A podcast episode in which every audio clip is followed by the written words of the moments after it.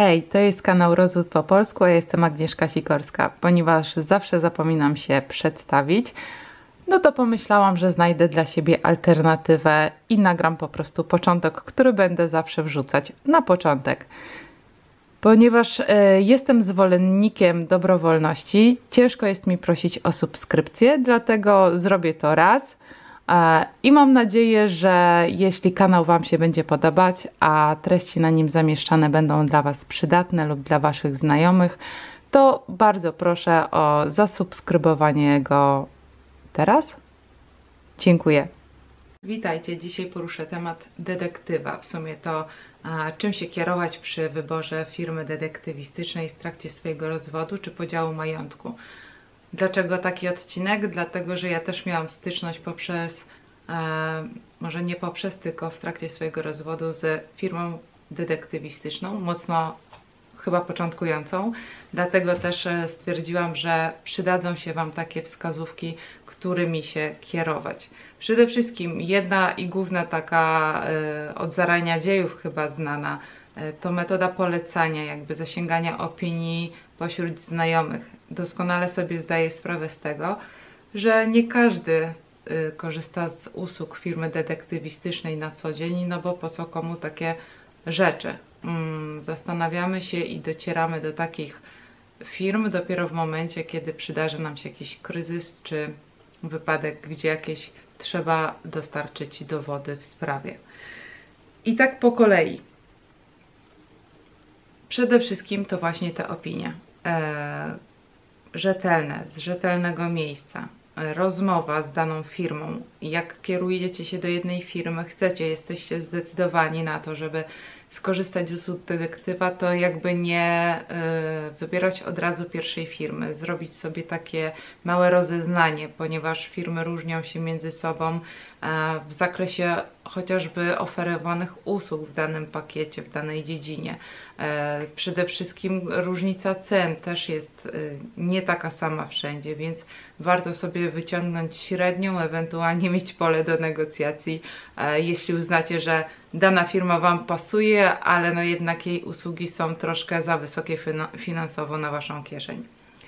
Warto rozmawiać z takimi firmami poprzez wideo rozmowy czy rozmowy na żywo, żeby poznać tych ludzi, e, no bo jesteśmy, tak jak w przypadku psychologów czy prawników czy innych osób, z którymi rozmawiamy, mniej więcej wyczuć ich intencje, czy też to, czy będziemy się z daną osobą, z daną firmą dogadywać, czy nie. Od strony takiej formalnej firma detektywistyczna powinna mieć, posiadać wpis do rejestru przedsiębiorców oraz posiadać licencję detektywa. Taką licencję powinien Wam detektyw na Wasze żądanie, prośbę udostępnić do wglądu, żebyście mogli zweryfikować, czy rzeczywiście dana licencja jest prawdziwa i czy dany detektyw, dana firma detektywistyczna ma uprawnienia do wykonywania takich usług.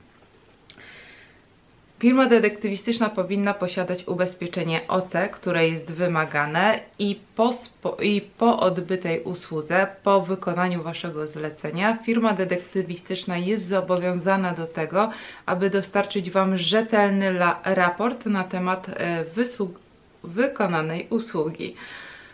To nie ma być raport w formie słownej czy mailowej. Taki raport wygląda mniej więcej jak, no może książeczka to za dużo powiedziane, ale takie wypracowanie w PDF-ie czy w innym e, formacie, w innym pliku, e, gdzie będziecie mieli opis szeregu prac, które zostały wykonane przez firmę detektywistyczną, łącznie z wydrukiem e, zdjęć na przykład plus dołączone jakieś materiały, czy na pendrive, czy na płycie, czy na innym nośniku, jeśli nie da się ich zawrzeć w dokumencie papierowym. Na przykład jeśli jest to nagranie e, wideo, no to wiadomo, że go detektyw nie jest w stanie podpiąć w formie papierowej. No i to by było chyba na tyle z takich bardzo istotnych rzeczy. Firma detektywistyczna, z którą ja miałam do czynienia na przestrzeni swojego rozwodu, no to pozostawiała wiele do życzenia. Najprawdopodobniej była to firma, która dopiero początki swojej działalności miała.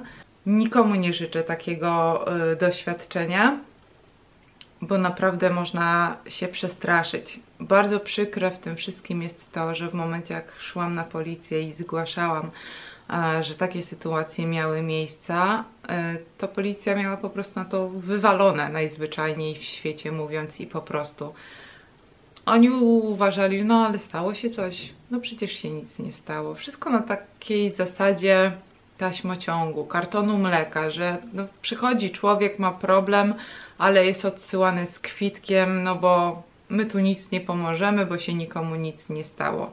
Ja w pewnym momencie swojego rozwodu naprawdę miałam wrażenie, że dopóki mnie nikt nie zabije, to znaczy, że mi się nic nie stało, a jakby mnie ktoś zabił, to w sumie byłaby możliwość stwierdzenia, że no ta pani może ze schodów spadła i na wynik tego upadku zginęła.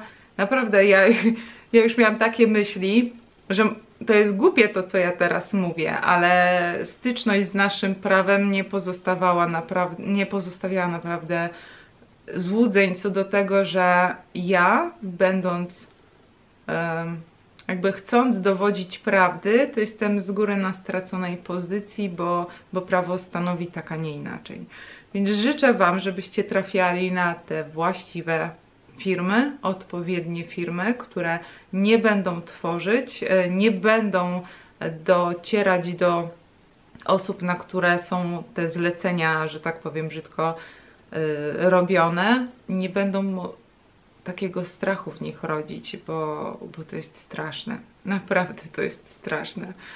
Ja do dzisiaj się borykam i pewnie jeszcze długi czas będę się borykać z tym, e, że jak kogoś widzę za długo a koło bloku, albo w ogóle jak dłużej jedzie za mną samochód, e, to ja się zaczynam bać.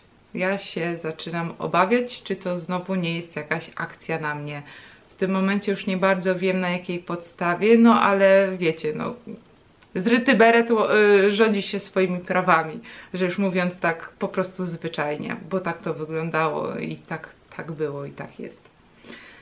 Także jeszcze raz, życzę profesjonalistów na swojej drodze rozwodowej i podziału majątku, żebyście spotykali. A jeśli będziecie mieli jakiś problem, to ja zapraszam do siebie będę w stanie polecić Wam jakiegoś sprawdzonego detektywa. Za dzisiaj dziękuję i do usłyszenia następnym razem. Pozdrawiam. Pa!